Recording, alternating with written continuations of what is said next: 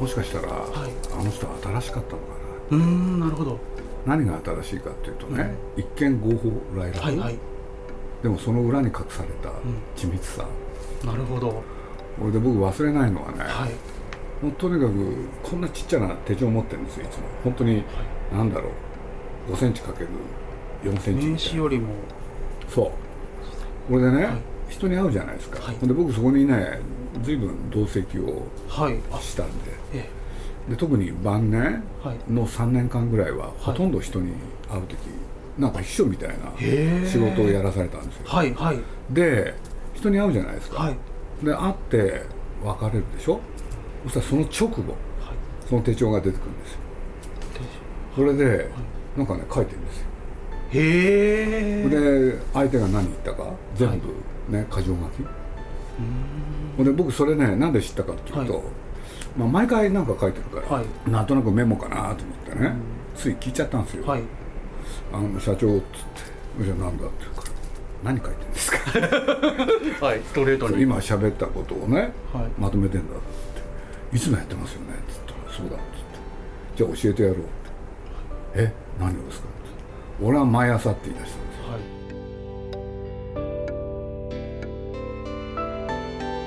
鈴木敏夫のジブリ汗まみれ。今週は鈴木さんが影響を受けた人と題して通称徳間公海さんこと徳間康義さんについてお送りします。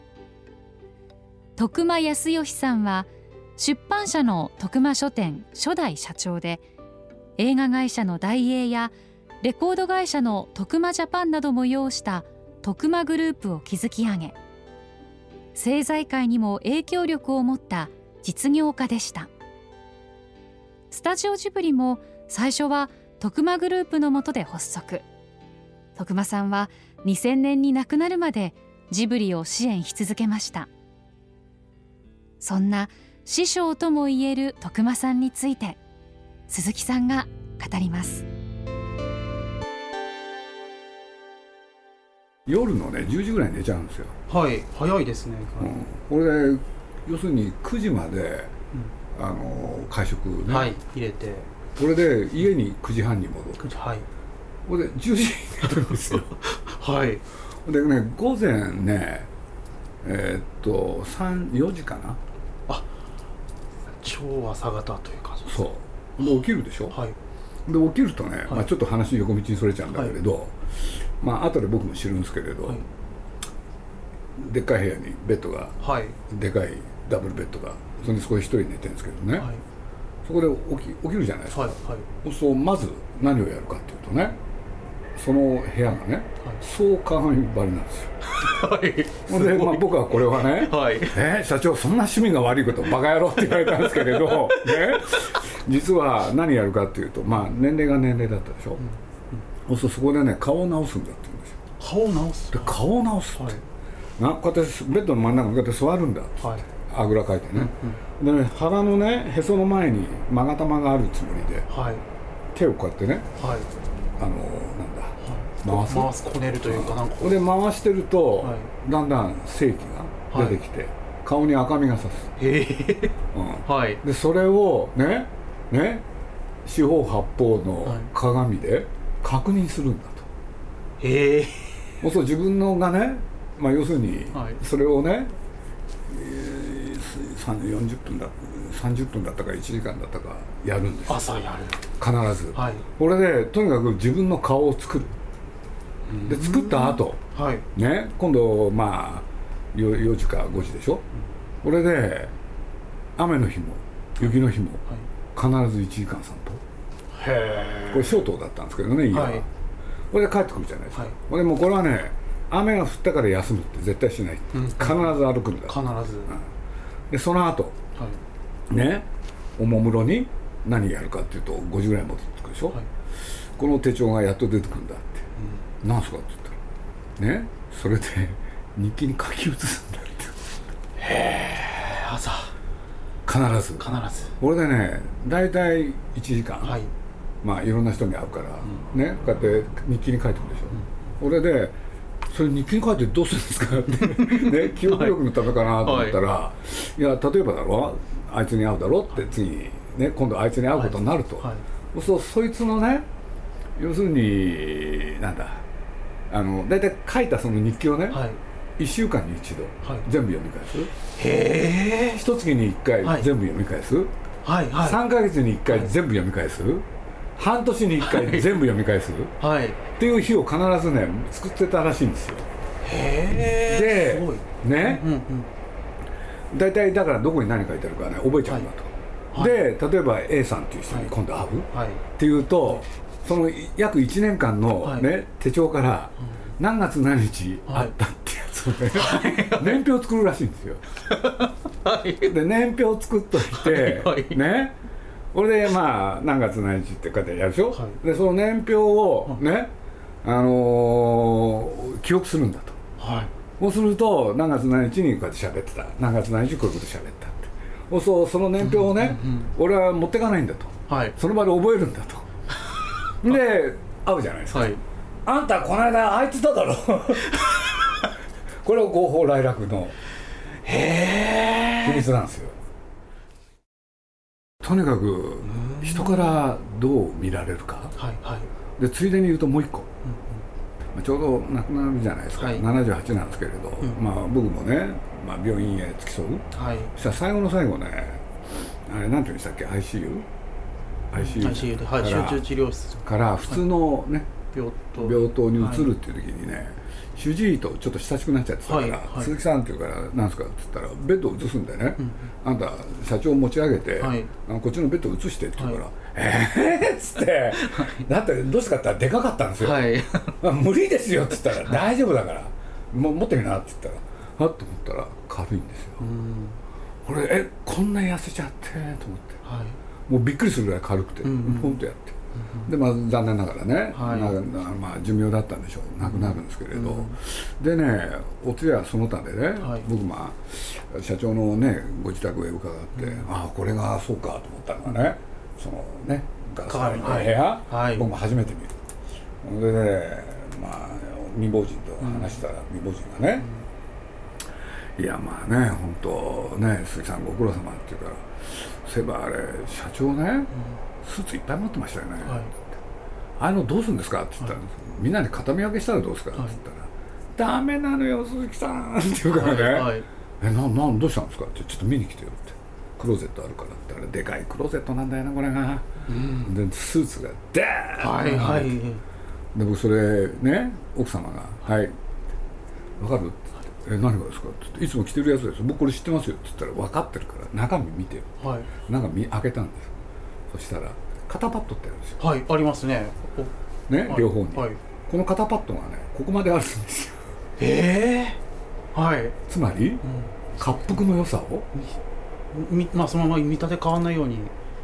演出してたんですよ。ええこれで僕ね、はい。まあ、これはね徳間がね、はい。まあ、これはこ今の後半の話は僕いろんなところでしてきたんだけれど、なんて言うんだろう。人は見てくれだぞって言ってたんですああなるほど。でついでにね、うん。中身じゃねえって。人は見てくれなんだって。ね？それをね、何？字で言ってた？うん。文字通り。なるほああ。俺がまあついでに言うとね、僕もう一個どはい。今思いついたから。はい。これはいろんなところで喋ってるようで喋ってないやつで、お前もなっつって。まあ僕ね訓練されたんですよ、はい。人前で喋る時のな、はい。大事なことを教えてやるっつって、4つの親指？はい。力入れろ。四4つ。つ。四つつまり親指でしょ、はい。足の指、うんうんうんこれに力入れろ。うんなるほど。お前ちょっとやってみろって言われて、ねまあ立つでしょ、はい。これね立って4つの親指だぞ。はい。でな足はまずなちょっと開くんだ。はい。ね？ちょっと開いて。ほんで人前で喋る時っていうのはここが動いちゃダメだ。はい。でね自分の親指を両方ね手の前へ出すんだ、はい。で足の指は力入れてはい。大地を踏ん張れ、ね。これで上の手は身振り手振りだあこれがな人前で説得力のあるね。へ喋り方になるんだっていう。あなへいろいろ教えてくれたんですよ。そういうことで言えば、まあ、ちっちゃいやつではね、まあ、これ言うとまあこれも時効だけれど、はい。な金っていうのは紙だぞこれもね随分教えられたんだけれど。突然社長から質問されたことあるんですはい。お前なって「はいなんすか?」って言って。人が一番困った時はい。いろいろあるんだって。うん。生きていく上で、はい。困った時にこれさえあればうん。これさえあればねなんとかなるっていうものは何だと思う、はいなんすかね。金ですか？って言ったらバカ。違うっつって。俺もないろんな会社が潰れたりとか、はい。い、ろいろあっただろうって、はい。そういう時にな助けてくれるものってのはこれしかないんだ、いやわかんないですよ。何ですか？なんか気も出せないで早く話してくださいって言って。分かったって言って。これだぞって。はい。教えてくださいって言った。人間的魅力だって言って人間的魅力？はいどんなにね窮地に陥ってもね、これさえあればね その窮地は逃れることができると。なるほど。鍛えてくれお前。言われてね。そういえばこの人ね随分人からお金借りたりして困ってたけれどこれで全部やってきたんだなっていう。それは、ま、学ばれましたか？いや僕はねえだいぶ近づいてるけれど、はい。そんなふうにはできないですよね。なんかできない部分も。できない。うーん。いわゆる師匠というふうな感じで近くなられたのきっかけっていうのは何やったんですか？やっぱりね、まあ徳間書店っていうのがあって、はい。僕は単なるアニメーション雑誌のはい。一編集長、はい。ところがまあナウシカをきっかけに、はい。まあ映画っていうね、これでジブリっていうのが作って、でそれが成功したじゃないですか、その瞬間からですよね。そしたら社長からね、はい。声かけられることが増えて。なるほど、まあ、認識されてという。大体ね、はい。僕が呆れ張ってたのはね、はい。今思い出したから言っちゃうんですけれどこれどこにも出してないんですけれどね、お別れ会ってやったんですよね。お別れかはい。これで僕ねまあそれはしょうがないですよね。そんだけ付き合ったでしょ、はい。そしたら中心人物の一人にならざるを得なかった、うんうん。そしたらねなんか知らないけどそのお別れ会に、ん。総理経験者？はい。現ど役含めて7名はい。来たんですよ、うんうんそう僕なんかねなんで一出版社の？うんはい。社長のところにね、はい。そんなの来ちゃったんだ。ね？はい。で何しろ当時の現役の総理まで、うでまあお別れ会だからねいろんな方とはい。お目にかかるじゃないですか、で少しずつ分かってきたんですね、でまあさっきの話で、はい。日記書いてるでしょ？はいはい。有名だったんですよ。あ日記書いてるのが。っていうのがみんなにも話した。なるほど。その中にいろんなこと書いて なるほど。で、はいはい。僕まあ未亡人の横で、はいまあ、来る方それからお別れする時いろんな方来るでしょ。そしたらその中のねある2人が、はい。まあ、名前はちょっと言わない、その日記の所在について はい。聞いてきた人がいる。はい。そしたらね、はい。未亡人がねないんですよ。おうほえ？なんで？はい。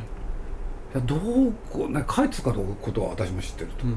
でもないんだはい。とね？何度か読みたいんですけれど。ないって。そう死んでからもね、はい。そんなことをへやった人？えはい。いやもちろん僕はあの真似しようなんてはい。かけらも持ってないですよ、でも多分その7名の方は、はい。すごい何が書いてあるか、気になったうん。まあ面白い人でしたね。なる僕あの人からねまあいろいろ教えてもらったけれど、はい一番教えてもらったのは何かなっていう時にはい。ふと思いついたのよゆかりさん。はい。明るさ？そうなんだ。そう。この人からも教えてもらったなと思って、へこれなんでかっていうとね、はい。ちっちゃいやつで言うとね、はい。あの僕の横にいたある女性がね、はい。なんか社長になんか質問したら社長がね、答えてたんだけれど「社長モテになるでしょ」って「ああモテないよ俺。は」でも女性がねこうやって追いかけてきたらどうするんですか?」そしたらね途中で転んじゃうんだって。そうするとな、はい。上通過してくんだよって、あすごいなと思って、はい。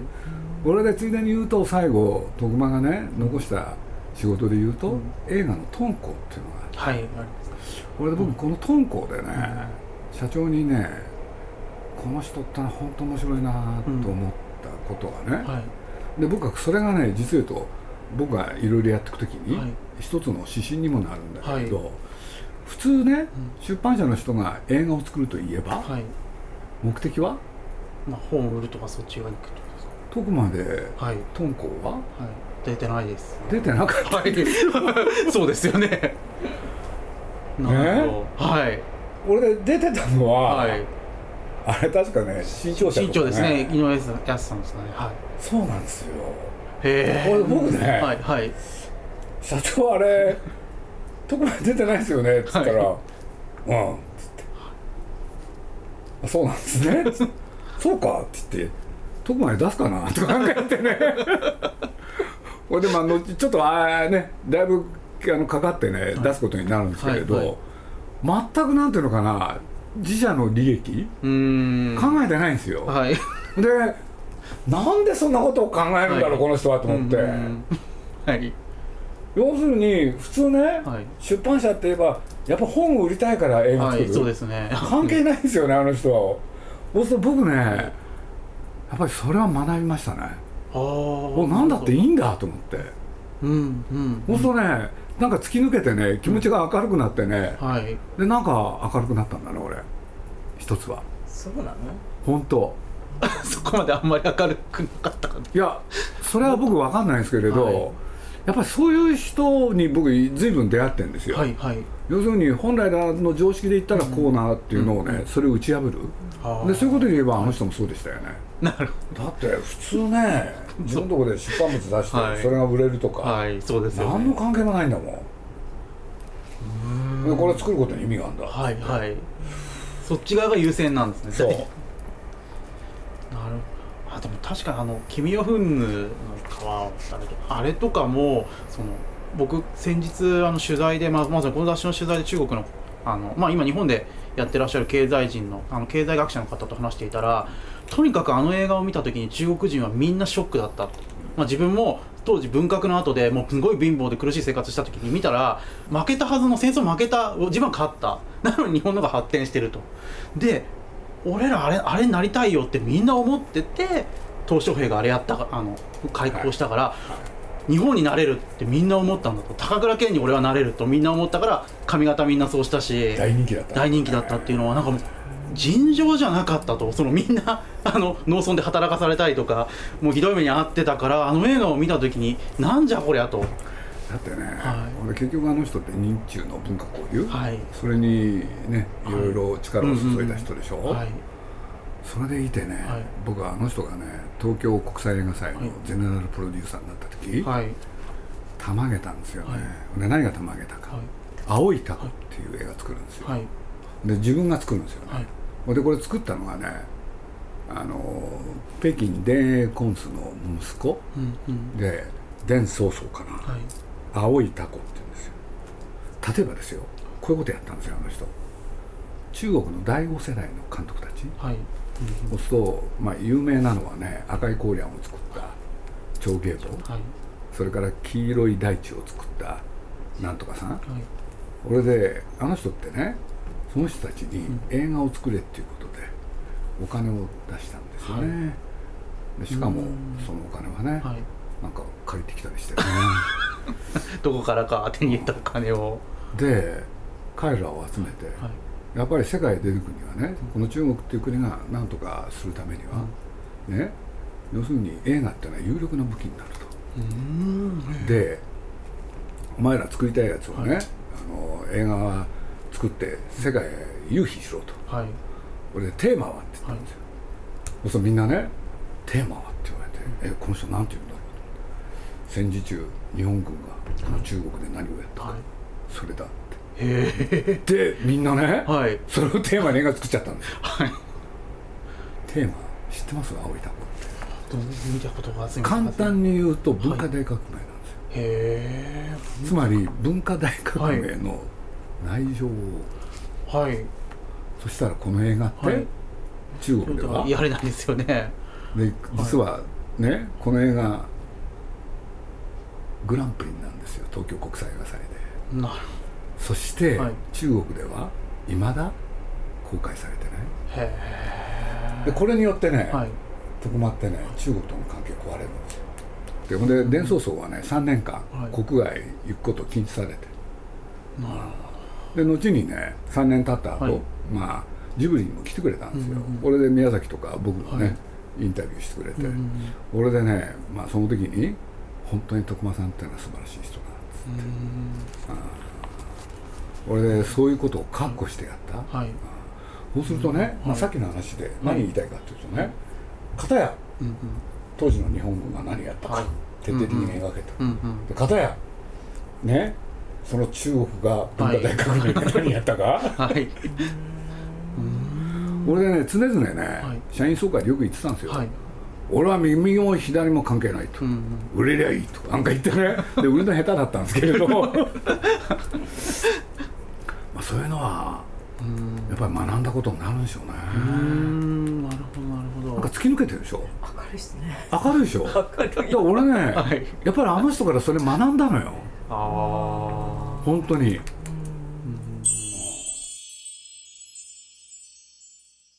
トンコを封切った年、はい。ジブリは何作ってたか。うんうん。トトロとホタルなんですよ。はいはい。でね徳間公開ってい。いですか？はい。当然このトンコのプロデューサーでしょ、うん。で実はね隣のトトロのプロデューサーでもあるんですはいはい。でその1年が終わった時ねまあトンコ大ヒットですよ、でトトロは残念ながらそんなヒットしなかった。はい。しかしその年の映画賞でね1位はトトロが取りまくったのうんうん。そしたらドグマ公開は、はい。実は死ぬまでトトロは見なかった人なんです。そしたらその次にね、はい。おろし屋国水ムタンはいはい。で僕らはねねいいですか？あの今の「紅の豚。はい」そしたら徳間公開はね、先にはい。僕らの「紅の豚」が決まってたのはいいつ夏にいつかはい。公開、ぶつけてきたんですよ。はい。自分の作品を。ね？俺でお前はこのおろし屋国スイムタンが、はい。ね？こけてはい「紅の豚」がヒットすりゃいいと思ってんだろ！すごいですね。はいそう思います。その答えもすごい学んだからですよ。なるほど。ほいでね、うん。封切って2週間経った頃、はい。社長から電話かかってきたんです、勝って嬉しいか。やっぱり徳間グループってはい。大借金しょっちゃってね、はい。なんていうんですかうまくいかなかったでしょ、はい。ほんでその中でジブリだけが、うんうんうんまあ、良かった。はい。ほんできっかけはそれですよね、はい。だけどそれ以外に相性が良かった、うーんなるほどだからまあよくね親子だって言われましたよね、あ親子。あのいろんな人にね、はい。あ二人をご存両方ともご存知の。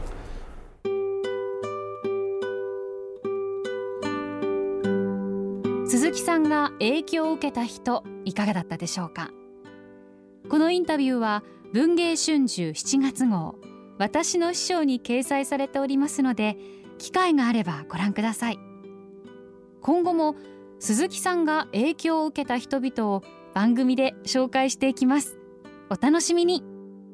やっぱりこの人がと僕出会ったことが、はい。でまあ僕は見よう見まれだ、ね、たまには真似っこしてるかもしれないけれど、それがジブリを大きくした、うーん。それは言えるような気もするんですよね、ん。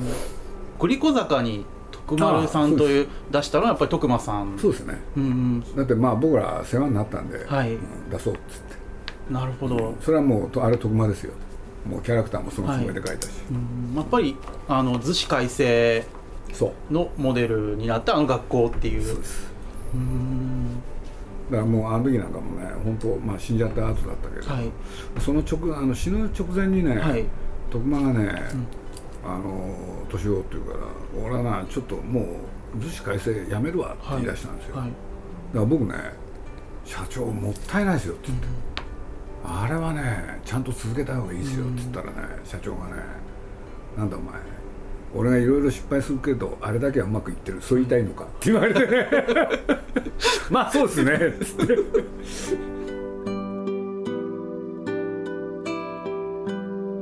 鈴木敏夫のジブリ汗まみれ。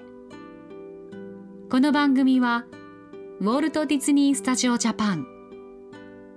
ローソンアサヒ飲料。日清製粉グループ。au ブルボンの提供でお送りしました。